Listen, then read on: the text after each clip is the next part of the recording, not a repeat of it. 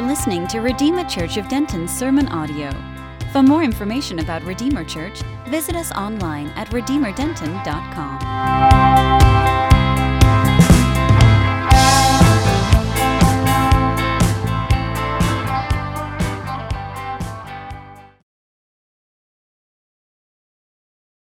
Well, many Bible scholars make an interesting distinction between the concreteness of the Hebrew language and its related theology compared to maybe the abstractness of the Greek language and the theology that comes out of the Greek language.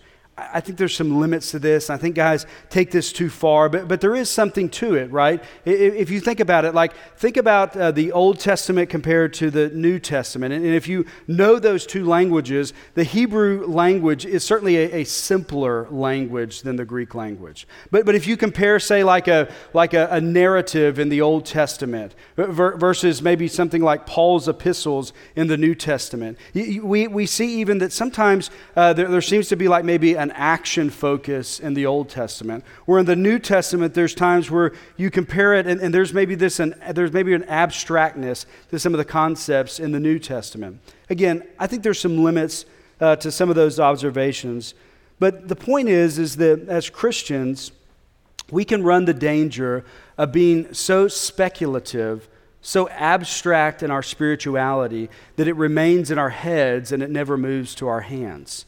Listen, we need to put some things together in our minds and our understanding of the gospel and how we're to live that out.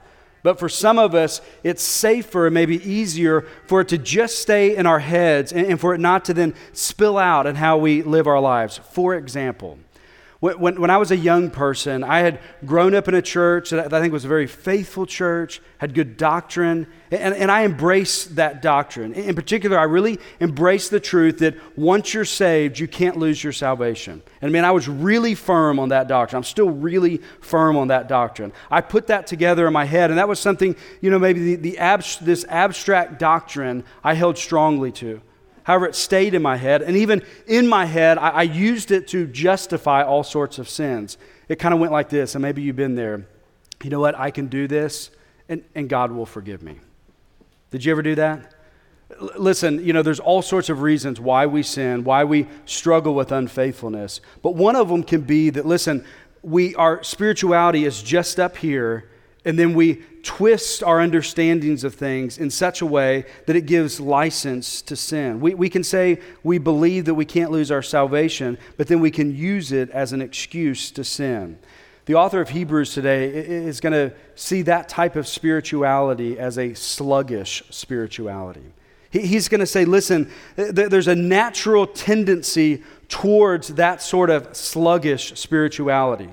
Of uh, maybe taking a doctrinal truth and then twisting it around in such a way to where you live differently than that doctrinal truth. And he's going to use a great word, sluggish. He's going to say that there's a laziness about that. And so he's going to push into something uh, like the, the doctrine of the perseverance of the saints, this idea that, that you can't lose your salvation. And he's going to push into the implications of that. And the implications of that is not that you now have the freedom to do whatever you want. It's been a number, not only weeks, but even months since we've been in the book of Hebrews. And so if you haven't been with us through this study, let me sum up the book of Hebrews. The book of Hebrews is all about Jesus is better. Jesus is better than everything. He's better than the angels. He's better than the prophets. He's better than the priest. He's better than all of it. And the point of the fact that Jesus is better is this. They were struggling with people falling away. The, the, the original audience who received this church were dealing with the problem of people falling away from the faith. Listen, can people fall away from the faith today? Yes, they can. This is an ancient problem. People have always been falling away from the faith. The solution to falling away from the faith is seeing that Jesus is better. And listen, that's the gospel, right? Like Jesus is better than everything. Every temptation that, that draws us away. And, and listen, that can be money, that can be ambition, that can be fleshly temptations, but that can be other religions, other ideologies, other philosophies. All of those things can call us, call us to fall away. And the author of Hebrews is trying to tell us, listen, Jesus is better than all of those things.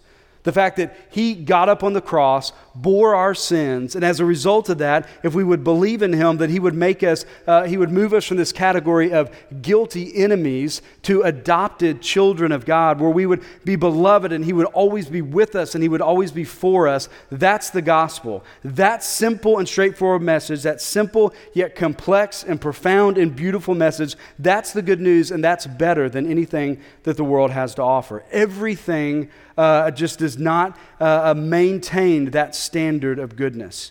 We, we can make good things like our, our family, our, our religion. We can make things like politics, our religion. We can make things like uh, um, uh, um, our jobs and all these other things, our religion, but they won't bear the weight of it. That they won't end up being ultimately good news. Those things, they, they might taste like good news at the beginning, but in the end, they're not going to be good news like Jesus's good news.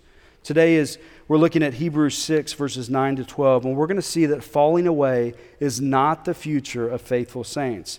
And then we're going to see that we're going to be challenged to follow the example of our faithful forefathers. So let me look at, let me read verses nine and ten.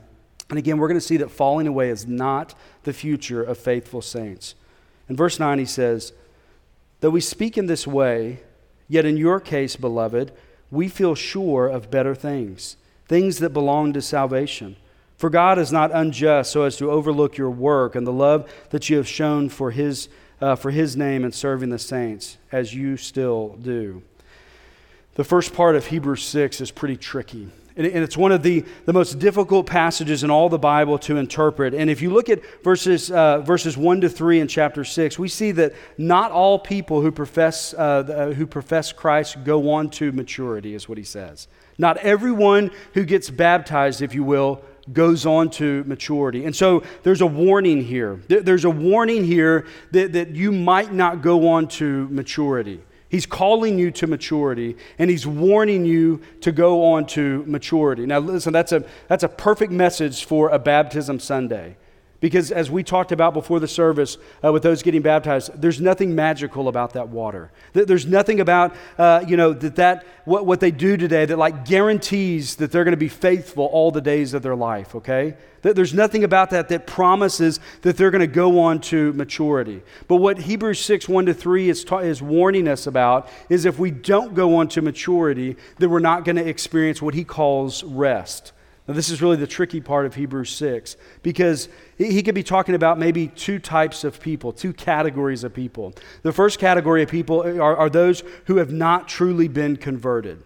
And if that's what he's talking about, then when he talks about rest, he's talking about, listen, if you haven't displayed maturity, you're not going on to maturity, that's a sign that you haven't really been converted, so you're not going to enter into the rest, meaning you're not going to heaven. That's a pretty serious warning, isn't it?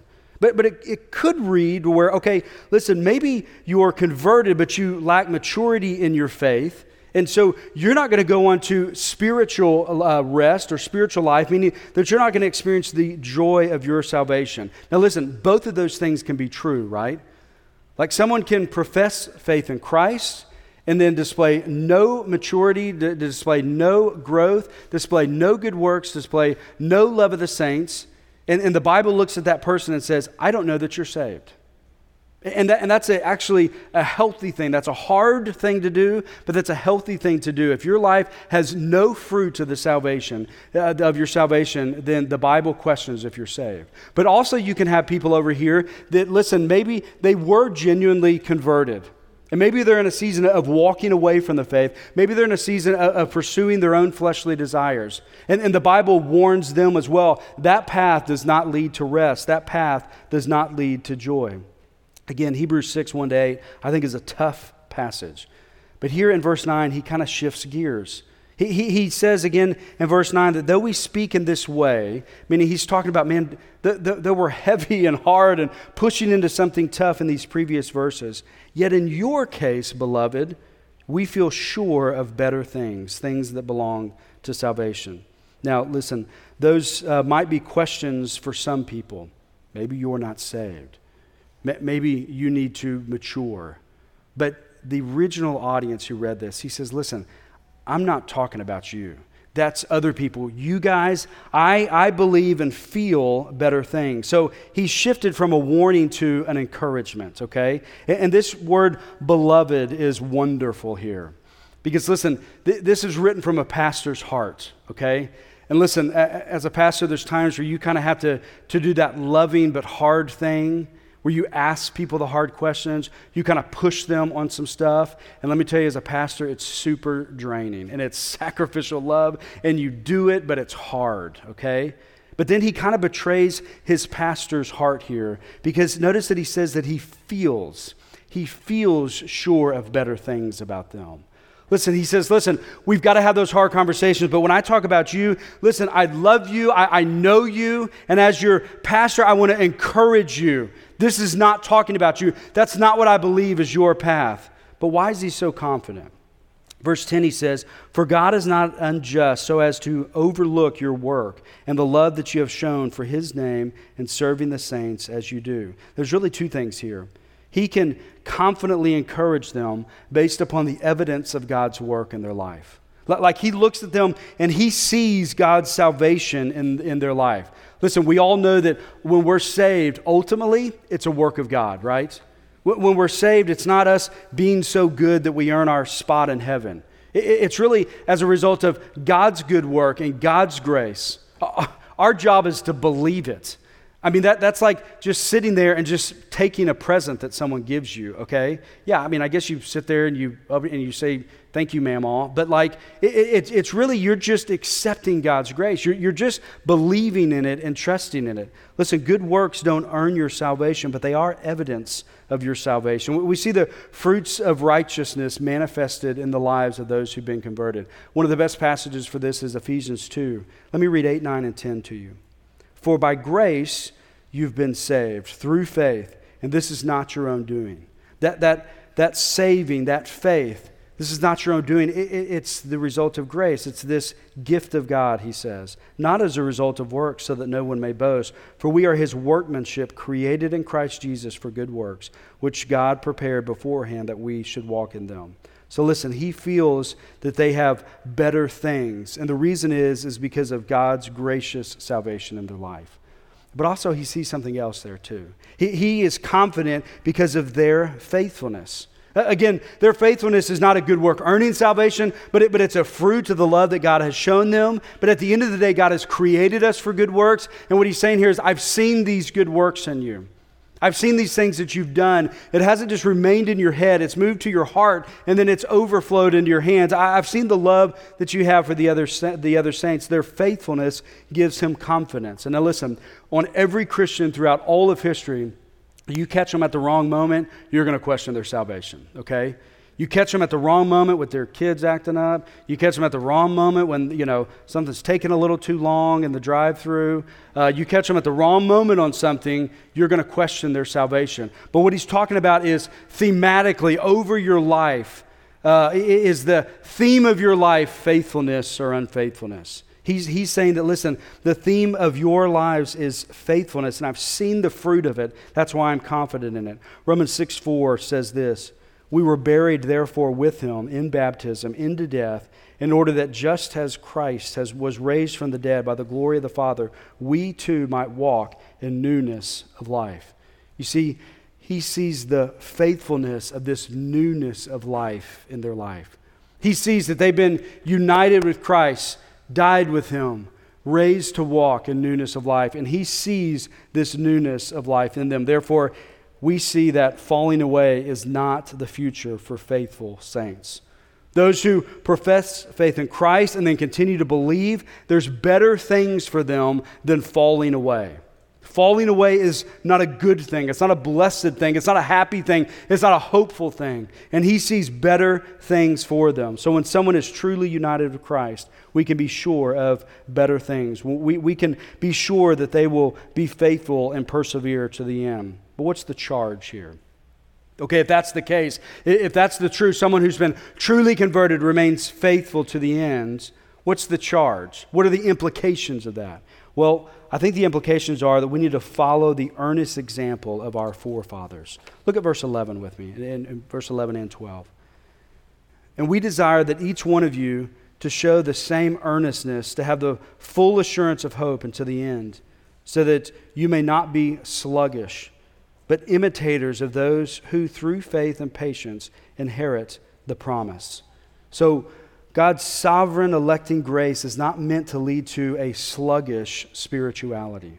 It's meant to lead to, uh, it's not to be meant by uh, like a, selfful, a selfish sinfulness. It's not to lead to like a lazy apathy. That's not the purpose of God's grace. God's grace is meant to spur us on to diligence. It's meant to spur us on to an earnest spiritual life. This is, uh, this is what we have seen in the lives of our faithful forefathers, right? Like those who have gone before us, we've seen them uh, have this diligent, earnest spiritual life. That's what the grace of God does. Remember, the author of Hebrews doesn't think falling away is the faith of his readers. You see, he sees evidence of God's saving faith in their life. Therefore, he believes that they're not going to lose their salvation. However, the implications of that is not a laissez-faire spirituality. It's not just kind of a float along, do whatever you want spiritual life. That, that's not the implications of God's grace. It's not what he got up on the cross to accomplish for you. That, that's not why he extended grace and gave you this gift of salvation for you just to float along and, and chase your selfish whims. Rather, God's grace is actually uh, to spur us to greater diligence and greater earnestness. God's saving grace is meant to give us greater devotion. Salvation by grace is a motivation to greater faithfulness, not less faithfulness. Look again at verse eleven, and I want you to notice another blessing that comes here, a blessing that comes from diligence and earnestness. When embracing and pondering God's grace, it leads you to an earnest spiritual life, and it results in, quote, the assurance of hope. Do you see that there? Like, put those pieces together. You see, when, when we don't uh, use God's grace as an excuse to be sluggish and selfish and apathetic, but if we use God's grace as this spur to greater diligence and greater earnestness, what it produces, the end of it is that we gain hope. We have this blessed assurance of hope. The, the Lord and the things of the Lord are more satisfying than the trinkets of the world. We, we have something that's greater. We have something that's better. We're able to hold on to something. When, when we seek our joy in Him, then we're happier than when we seek our joy in the Lord. We, we have this greater hope. We have this in, in the present now. We're happier because of what we believe is coming in the future. We have greater confidence in this truth. This experience gives us greater hope that His grace will carry us on to eternity.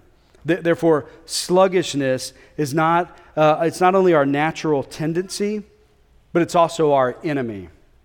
So listen, our natural tendency is to be sluggish and apathetic, and apathetic in our faith, right? But we need to view that as our enemy, not, not as something good. We live in a, in a, in a naturalistic age, right?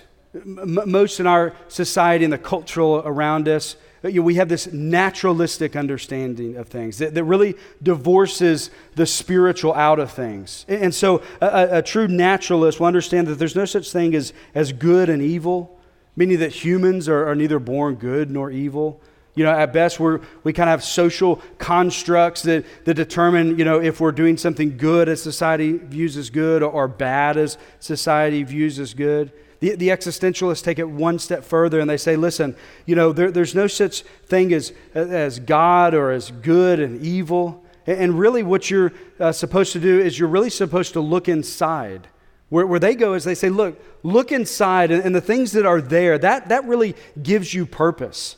The, the thing that drives you on the inside, that's going to determine the way you should go. And in fact, the authentic thing, the courageous thing to do is to look inside, find out who you are, and then live accordingly. So that's how they make decisions on who they marry, what job they should take, how, how they view causes they, that they should be part of, is they look within.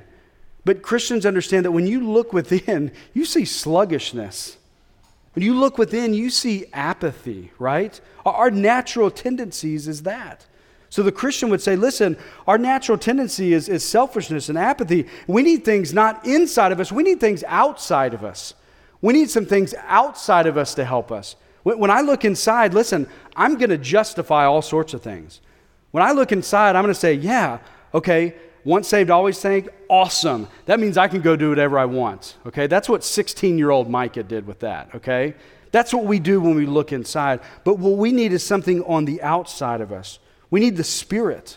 We need the word. We, we need the preaching of the word. We need the encouragement of friends. We need the prayers of the saints. We need those things around us, outside of us, to help transform us. Because when we look within, our natural tendencies, uh, our selfishness and apathy, you see, our natural tendencies are not things to feed and pursue, but to fight.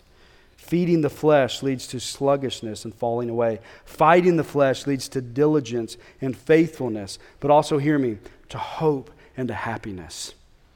So when we look outside and we become, uh, and we see these truths and we're diligent to them, it leads to hope and to happiness. This is the example of the faithful saints who've gone before us.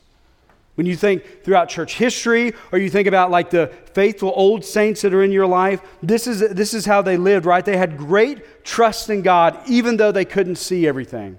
Even though they couldn't put all the pieces together, that they understood that, listen, the Trinity doesn't make mathematical sense. I don't know how to put together, you know, human free will and God's sovereignty. I don't know how to figure out the end time stuff. I got some maybe big philosophical ideas that I'm not sure how everything fits together, but in the end, I'm going to trust him. I'm going to be, I'm going to, I'm going to follow him, and I'm patiently endure no matter what trial comes. Those folks who, who faithfully and diligently endure to the end, those are the happy folks. The sluggish ones don't inspire because they didn't do good works and they didn't experience the joy of their salvation, but it was the diligent ones who inherited the blessings. They were the ones we read about because they walked the road that we want to walk. One of the greatest examples for me was a, uh, of this is, is a man named John Bunyan. John Bunyan lived during the time of the, the English Civil War. So you had this war break out between the monarchy and the parliamentarians. And, and, and people like John Bunyan, who were Puritans, and they were he was a he was a Baptist minister. The Baptists and the Congregationalists and the Presbyterians, they all sided with the parliamentarians because they wanted the freedom to practice their religion however they wanted to uh, to practice it. And during the time of uh, of Oliver Cromwell, there was great religious freedom in England, and the and these men thrived. But then when the monarchy was restored, persecution came back. And so people like John Bunyan, they were it was against the law for them to preach the gospel. And many of them, they made these different rules where, okay, you can preach, but you you have to go so many miles away from the congregation that you pastor. They were trying to to, to bust up the Puritan movement. As a result, the, these men were imprisoned. Now, in John Bunyan's case, it led to just great financial ruin for his family.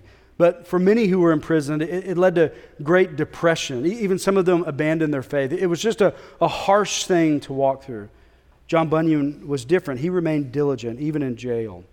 While in jail, he said, okay, I'm going to remain faithful here. I'm going to trust the Lord through this. He, he took that time to write one of the most famous books that was ever written. If you've ever read The Pilgrim's Progress, that was written while John Bunyan's in jail.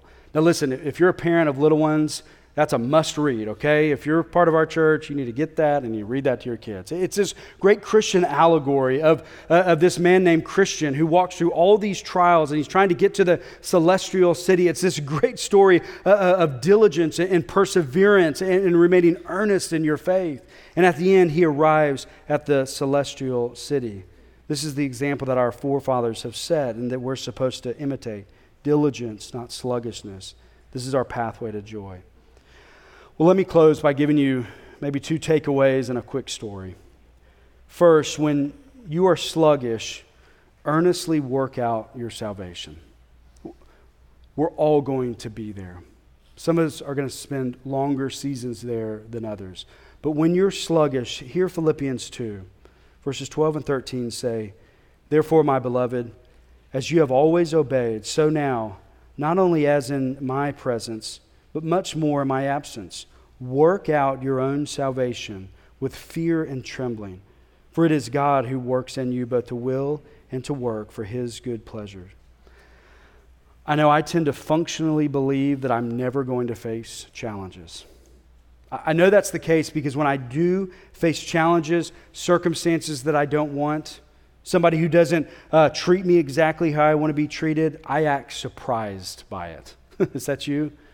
Like, I kind of freak out because, uh, you know, I have this this attitude that, listen, you know, nothing ever is going to happen bad to me, you know, if I'm trusting the Lord.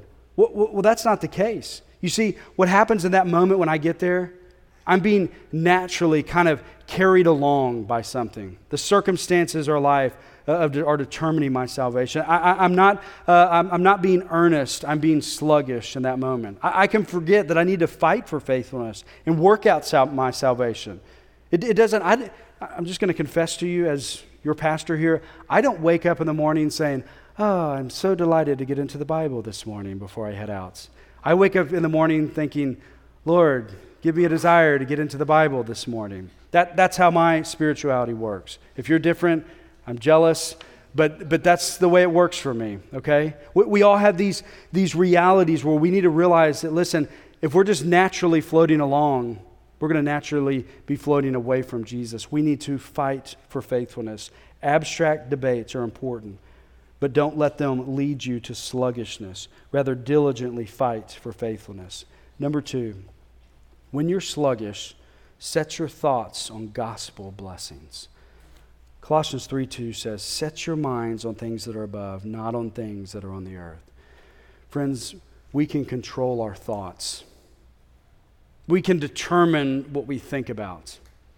We can run through our day and complain about everything that's not going the way we want it to go, or we can think about our day and be thankful to God for what He's doing.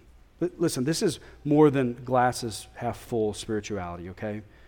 I'm talking about deep gratitude and thankfulness, of filtering everything through the lens of Jesus died for you.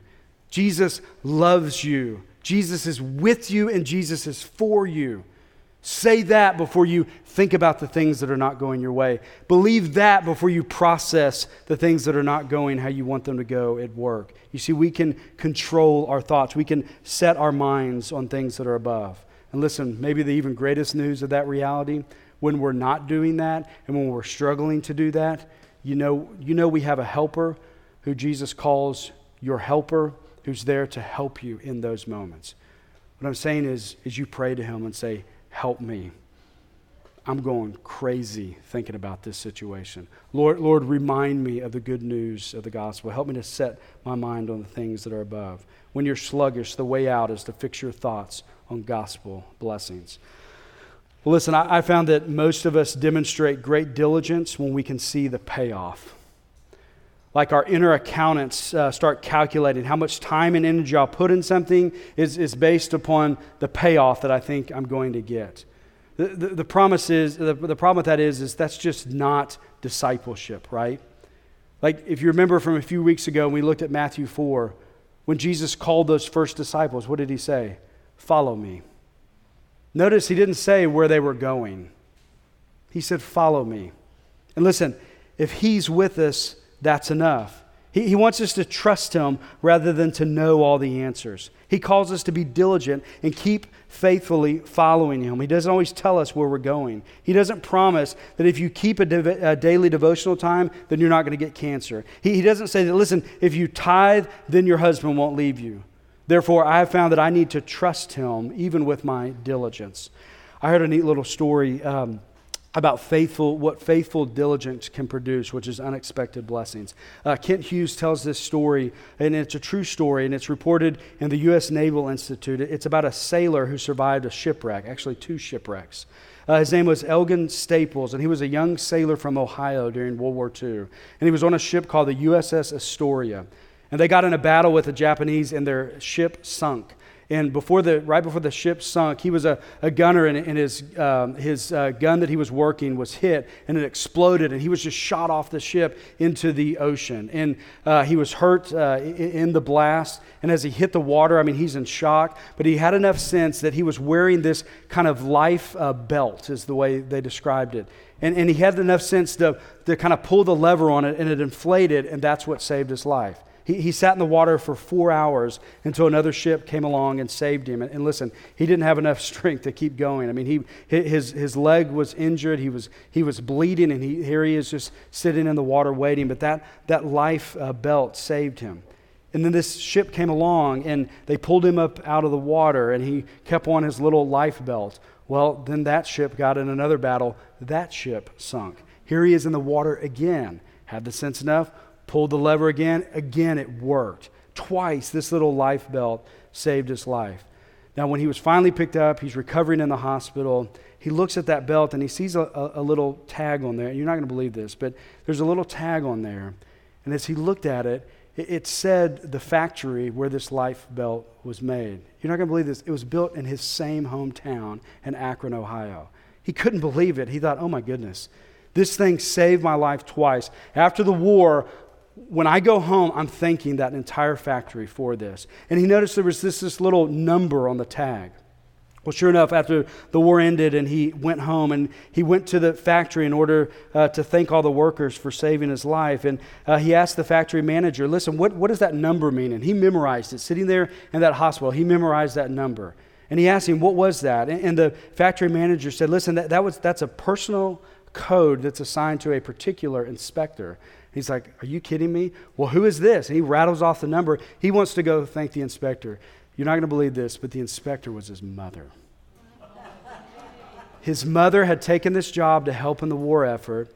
And, and her little seemingly unheralded job was to inspect these little life out, make sure they were working right. Right? Now, you could rush through them and meet your quota and make sure they're not working right, but she took her job seriously. She was diligent. She was earnest. She made sure everything worked. She made the lever work. She made sure there were no holes in it. She would even pray over these things. She thought of her son. You know, my son's a sailor. You know, this is going to save someone's life someday. She didn't know what, what the payoff was going to be, but she just knew that her role was to be diligent.